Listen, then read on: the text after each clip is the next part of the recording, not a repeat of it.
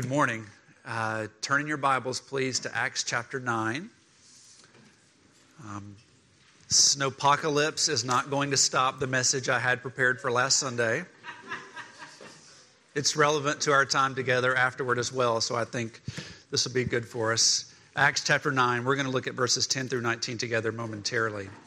So, when I was a, um, a senior in high school teacher, Mrs. McCool, had the class write a letter to ourselves that she planned to mail to us 20 years later. So the letter was meant to be a prediction of our lives, what we saw our lives doing personally and professionally 20 years from now. So we're in class, I'm 16 years old, and I write a letter to myself about what I think my life looks like when I am 36. So I wrote down, you know, that I was married and I lived in a small town and I was an actuary professionally. An actuary. So does anybody know what that is? Okay, well, yeah, you're laughing at me because I, well, you know why you're laughing at me, but that's okay. So my dad at the time was the president of a, of a, of a health insurance company. So we sold policies like Medicare supplemental insurance and dental insurance and things like that. And so actuaries, as I understood it at the time of being 16 years of age, were the math nerds who roughly calculated or helped calculate how much a company should charge for a certain amount of benefits and a certain kind of policy. And that's what I was going to do with my life. Doesn't that just sound super exciting? Um, that's, that's what I'm going to do. Now, most, I, from what I can recall of that letter, most of the things in there did not come true at all. And I know none of you are surprised by that. Um, only marriage actually came true. And even that wasn't to the person that I presumed it would be when I was 16 years old. So, why would Mrs. McCool go through that exercise? What was her intent? I, I don't think that Mrs. McCool's intent was to get me to dream about my future. And I don't think that her goal was to inspire me to work really hard for something to fulfill my dreams, whatever those might be. And the reason I think that that wasn't her goal is because of her intent to mail the letter to me at the age of 36.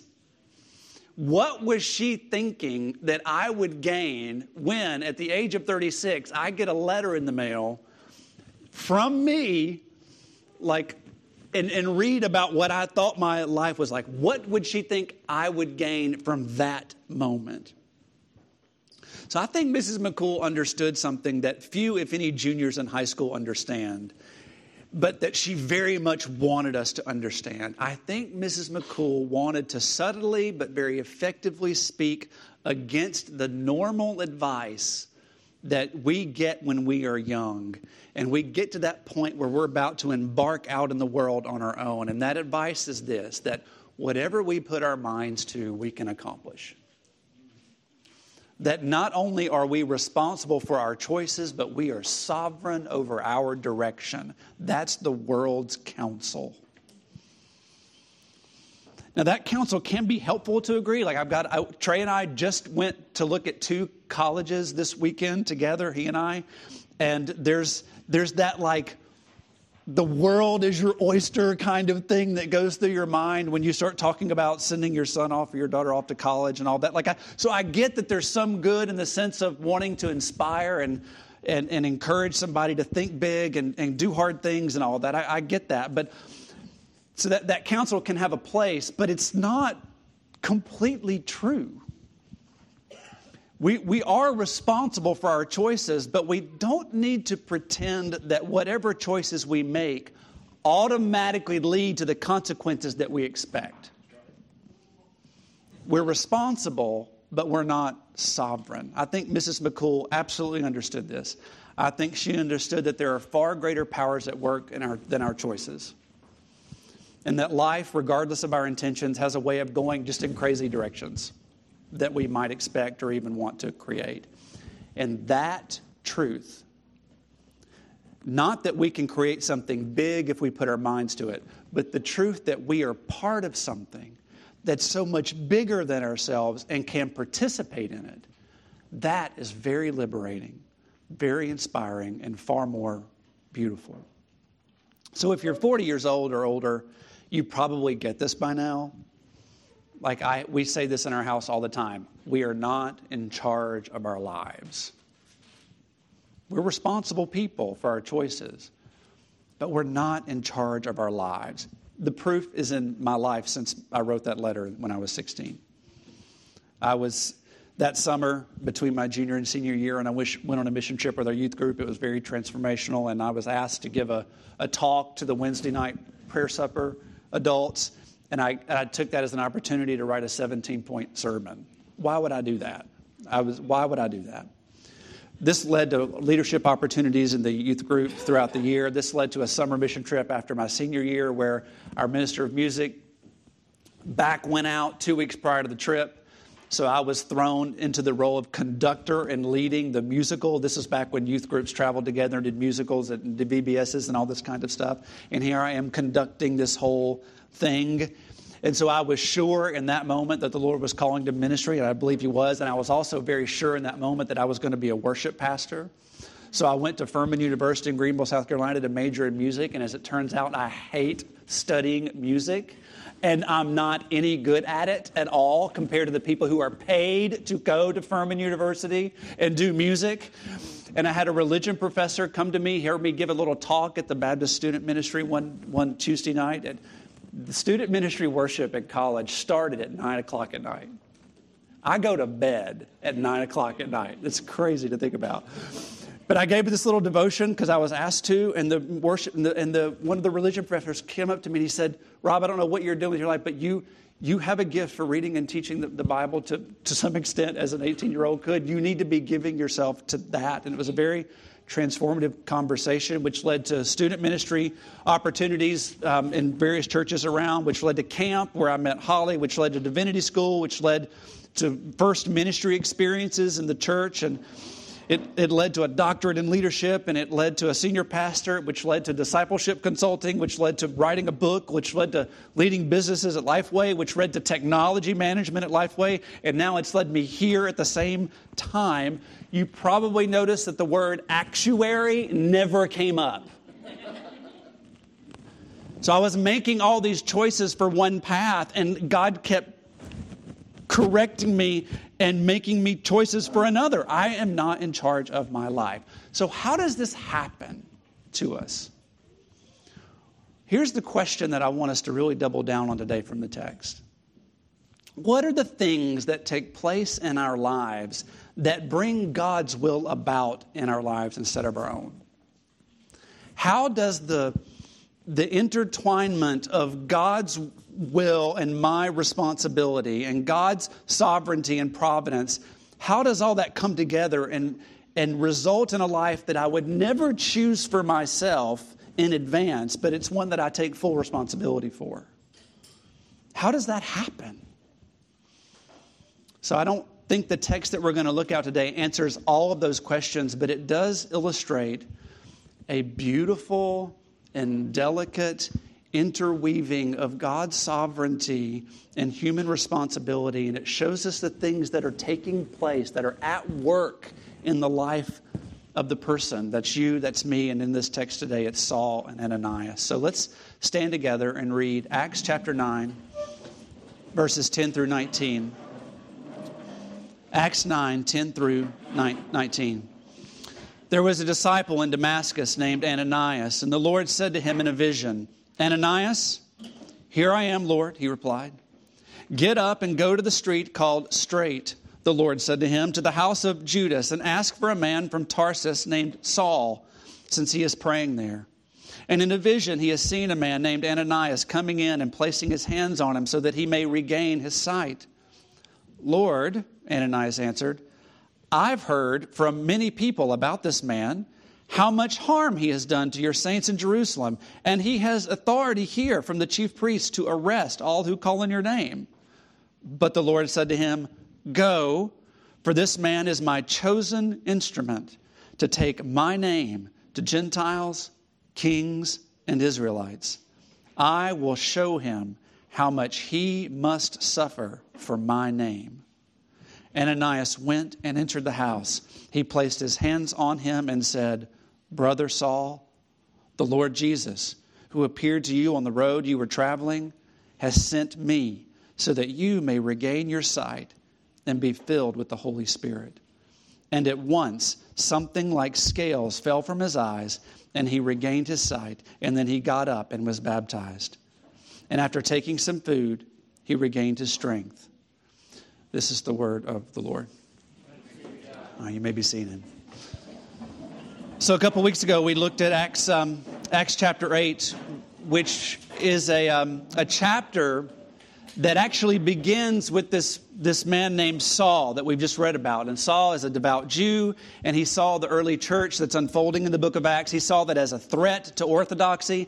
And so Saul became a leader in the persecution of the church. In fact, if you go to the end of chapter 7, and the very beginning of chapter 8, there about those six verses right there, Saul is mentioned three times by Luke, all within the context of mentioning persecution, persecution, persecution. So Luke's very interested in you understanding the, the leadership and the intensity of Saul in this, in this particular role of persecution. And then at the very beginning of chapter 9, where we've just read, the story returns to Saul. Saul's on his way to a town of Damascus, and he's going there to arrest, and he's going there to imprison more Christians who had fled there. Saul has a plan for his life. He knows what he wants to do with his life right now, and he is quite sure that God approves of this. But then, look at with me in verse 3 through 6, 3, 3 yes, 3 through 6. Something very supernatural happens. Saul, as he was traveling and was nearing Damascus, there was a light from heaven that suddenly flashed around him. Falling to the ground, he heard a voice saying, Saul, Saul, why are you persecuting me? Verse 5. Who are you, Lord? Saul said. I am Jesus, the one you were persecuting, he replied. But get up and go into the city, and you will be told what you must do. So, do you, do you see in the text, just those verses, that very subtle interplay between God's supreme lordship, there's a heavenly, glorious light, there's a command to get up and go, and you'll be told what you must do. So there's sovereignty. And then there's this human freedom and human responsibility. What you have, you have Saul questioning you have Saul being asked to consider his motives. You, you, you see him being responsible to fulfill this command. So you've got this interplay of God's sovereignty and human responsibility. So Saul does, or he has people do for him what the Lord has said to do. He's, he's led into the city, he's blind, he's exhausted, he's laid down, he's traumatized, he's either unable or unwilling to eat or drink for three days. Sounds like Isaiah, like in chapter 6, where he sees the Lord and he says, Woe is me, I am undone. That is, that is Saul's position in this text. And at some point in those three days, the Lord appears again, this time in a vision to a Christian man in Damascus, and his name is Ananias. And if you look at verse 11 again, the Lord gives Ananias a very specific command. Look at verse 11 and 12. Get up, go to the street called Straight. Wouldn't it be really nice to live on a street where it's just very clear about the nature of the street based on its name? I've yet to, this is a side note, I've yet to live on a street that I could say over the phone confidently to somebody taking an application or whatever, and they don't know, now, how do you spell that? Like, I would just love to live on a street. Anyway, side note. All right. Go to a street called Straight to the house of Judas and ask for a man from Tarsus named Saul, since he's praying there. And in a vision, Saul has seen a man named Ananias coming in and placing his hands on him so that he may regain his sight. Now, let me ask you a question. What role did Ananias play in having this vision? Nothing. He's sitting there minding his own business, and God's decision to reveal himself to Ananias and give him this command is solely the work of God. Now, I would like to think that if God spoke to me in vision, I, in that moment, would fully recognize God's sovereignty and just do whatever he says. But that is not what Ananias does. Ananias is a bit like Moses when God told him to go to Egypt. Do you remember? Moses gave God a list of reasons of why, all the reasons why it was a terrible idea. And Ananias does something very similar. Look at verse 13. Uh, Lord, Ananias said, I've heard from many people, because they're a better authority, about this man, how much harm he has done to your saints in Jerusalem. And he has authority here from the chief priest to arrest all who call on your name. And here it is again this interplay between God's supreme lordship, but God chooses to appear to Ananias and give him a command to go. And then you have this, this, this behavior that is pure human freedom and pure human responsibility. Ananias seemingly informing God, questioning his wisdom. Do you understand what's at stake if I do what you tell me you want me to do? And God wins again. And yet in verse 15, he is so gracious, he even reveals to Ananias what it is that he's doing. Look at verse 15. The Lord said, Go, and I'm going to tell you why. For this man is my chosen instrument to take my name to the Gentiles and to the kings and to the Israelites. I will show him how much he must suffer for my name. So Ananias goes and he lays his hands on Saul and he gets the Holy Spirit. He regains his sight. And just like the Ethiopian in chapter 8 in Philip, he's, he's baptized instantly. So there's the narrative.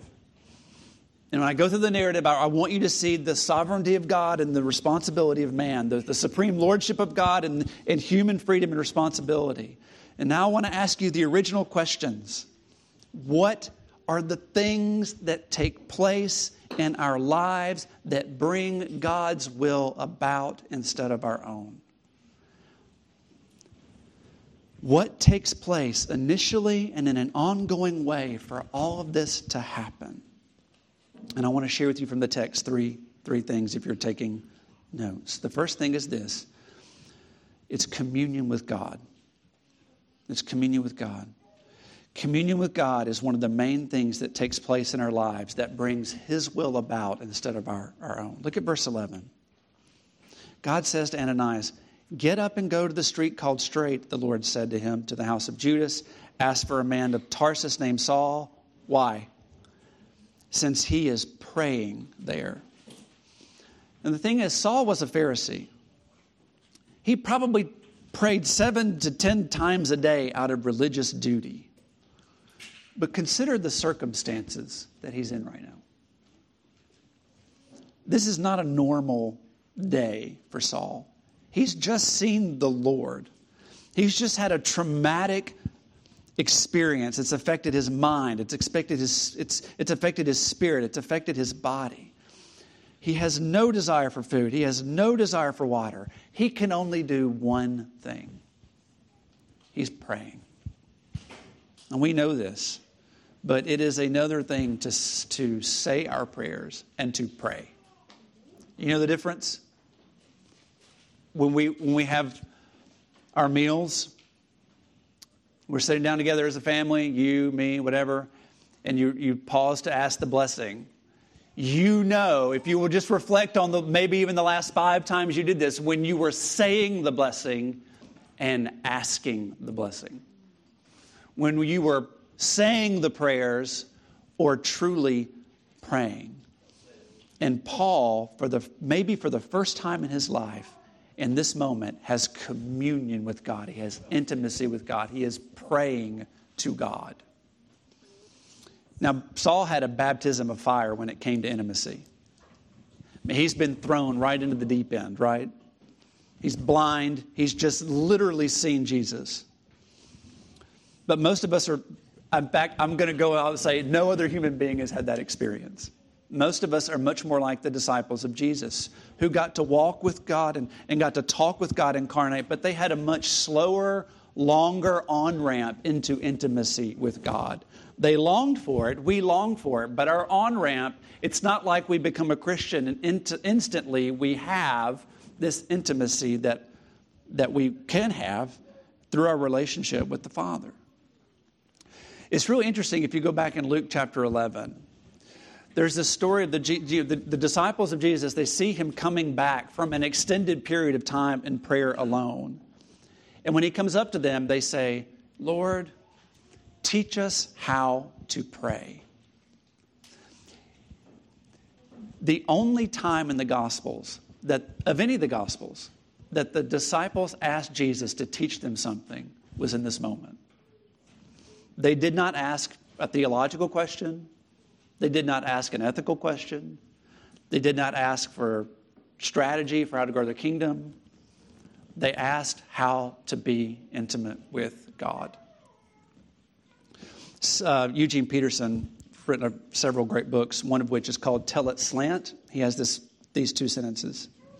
He said they've been living with Jesus for three years, watching what he does, listening to what he says, and somehow they've come to the realization that following Jesus does not mean imitating what he does or repeating what he says. It means cultivating a relationship with God the way that they observe Jesus doing it. They want instruction, they want training in this deeply human and humanizing act. They want to do what Jesus does best, and so they ask, Teach us to pray. And with a prayer, the Lord's Prayer, and a parable and a comment, Jesus effectively emphasizes one thing about prayer. Do you know what it is? That it's relational, that it's intimate, that it's communion. And that's what we have here for Saul in Acts 9. It's the beginning of true communion with God. He's not saying his prayers, he's praying.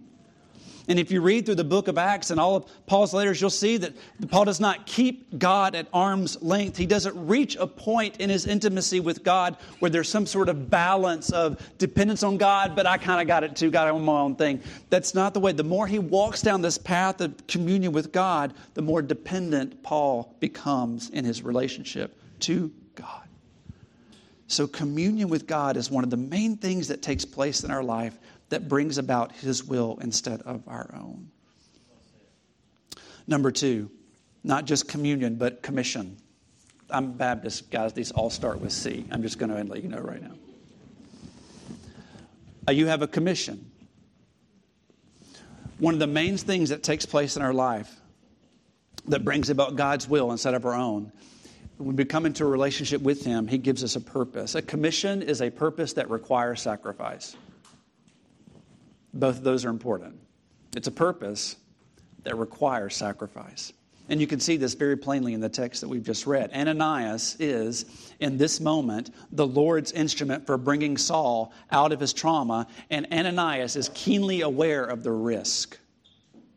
Saul is the Lord's instrument for taking the good news of Jesus to the Gentiles, the kings and the Israelites. And did you notice at the end of the sentence, I will show him how much he must suffer for this? Notice in verse 15 how the Lord refers to Saul as his instrument. That's the Greek word skeuos.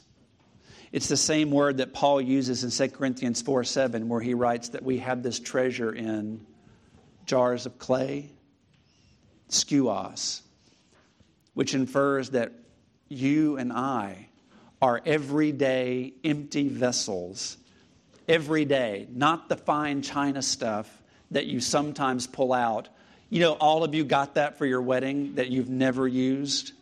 That fine china that sits on display? That's not the stuff that we're talking about. This is the everyday, got it at Target, gets beaten up, but it works really well kind of vessel all the time that He uses, the Lord uses to execute and carry out His purpose, not our own.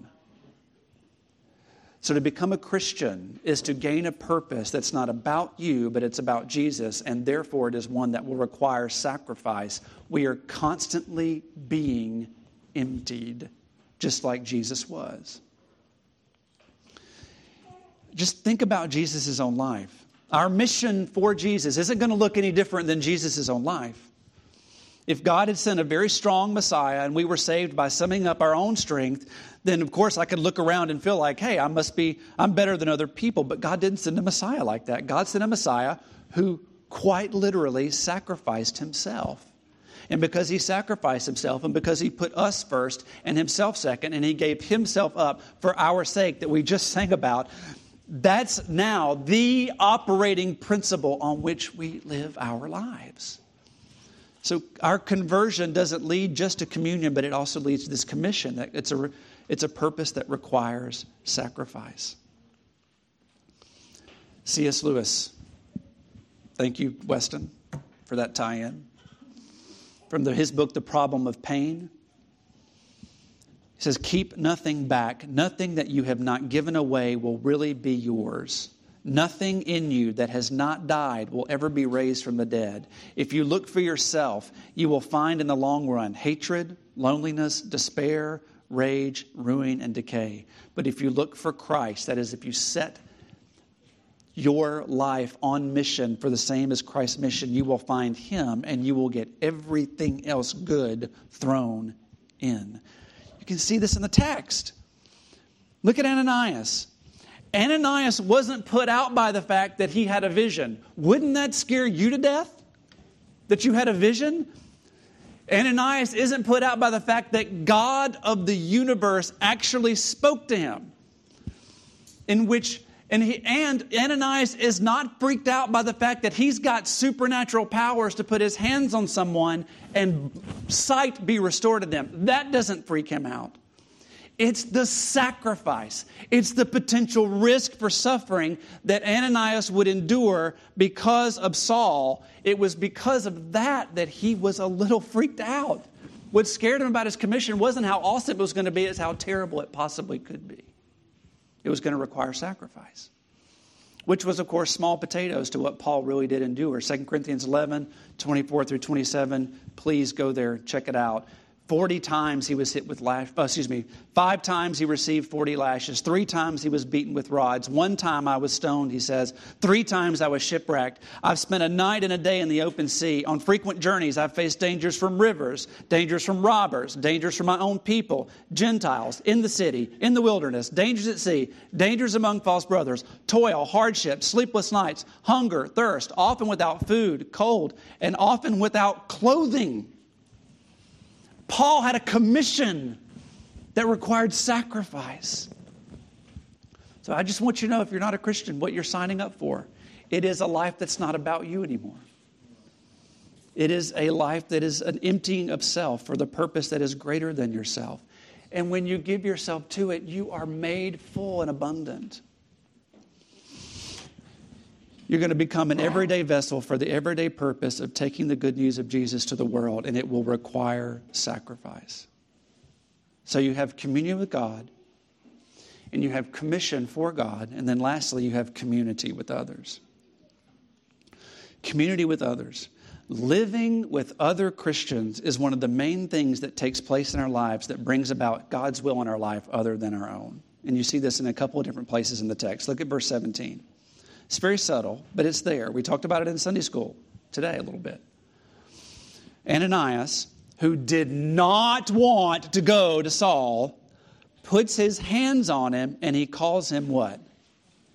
Brother. So, in the same moment that Saul has communion and commission, Saul instantly has community. But the other instance is back in verse 4 through 6, if you want to look back in the text there, where Jesus reveals himself to Saul. He says, Saul, Saul, why are you persecuting me? And Saul says, Who are you, Lord? He knows that he's Lord, he just doesn't know his name. And Saul says, I'm Jesus, the one you are persecuting. Now, what is Jesus saying there? He's saying to Saul that when you persecute the church in Damascus, when you persecute the church in Jerusalem, you are persecuting me. Now, why is that the case? It's because when you become a Christian, you don't just get saved into a one on one relationship with God, you're saved into a body of believers, all of whom are part of Christ's body. We're joined, there's a link, we have a, a common Holy Spirit. Jesus is saying to Saul, I am in every Christian. If you're persecuting them, you are persecuting me. And what this means for you and I, very simply, is that you can't that if you want, uh, what's the way I want to word this? If you want to know Jesus, you're not going just to know him through your own personal communion with him.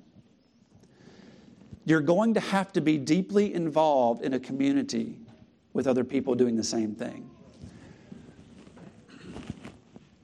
There is a whole lot more to Jesus that you will never see anywhere except in a church. There's a lot of Jesus you will never see anywhere unless you are in a relationship with other people doing the same. Okay, so I'm an introvert, which means I get a lot of energy by being alone. I am usually very happy in my own mind. I'm not ignoring you. It's just you're literally not there if I could help it. Like it's not personal. It's just it's just where we're happy. It's where we get our energy. But if there's anything that we've learned about the church over the last year, or this week, in which we've all spent so much time just laying low because of the pandemic or because of some freaky ice thing that just happens. If there's anything we've learned, it's the importance of community. Church is a body, not a broadcast. It's no substitute to see what happened or is happening somewhere and to be there. That's just true of any experience. Going to a Cowboys game when they win is so much more fun than watching a Cowboy or a Titan. I'll say Titans because we're in Tennessee. It's so much more important than me. I mean, and that's just the experience. What about actual relationship? What about actual growth? What about actual transformation? We need each other. And when you become a Christian, it's instant. You have community. Theologically, spiritually, it is very true, and it's experienced in the local church. So, this passage is both practical and beautiful. There is something for us to do in response to this passage, and there is something beautiful for us to behold. Let me be practical. What are the things that take, this is, these are the questions. What are the things that take place in our lives that bring His will about instead of our own? What, what takes place initially and in an ongoing way for all this to happen? So we've seen it. It's communion with God, it's a commission for God, and community others. So, practically speaking, we have to leave here resolved to commune with God in prayer and reading the Bible. That's where God has spoken, and that is where He speaks. Practically speaking, we leave here not as marginally satisfied consumers, but we are commissioned officers on a mission. Practically speaking, we leave here neither independent or codependent on people, but as interdependent family. That's very practical. But then there is something really beautiful to behold. You think about this? Jesus, the one who had perfect communion with God, and he had community with the Father and the Holy Spirit. And he was commissioned by the Father to come to us. And he was sent to have community with us, to teach us how to commune with God, and to commission us to invite others into the same. Now, that is beautiful. That is beautiful. Let's pray together. Father God, we see something really beautiful and we see something really practical. The, the gospel is beautiful. It is incredible that in the Trinity and eternity, you, the Son, and the Spirit, in perfect relationship with one another, send the Son on commission to give us the same wrapped up in the Godhead with you in relationship with you through the life, death, and resurrection of the Son. And so we ask that we believe it, that we trust it, that we give our lives to it. And in so doing, we have communion with you, we have community with others, and we live practically on mission for the gospel's sake. Bring this word to bear in our hearts, Lord. Teach us, lead us to obey. We ask it in Jesus' name. Amen.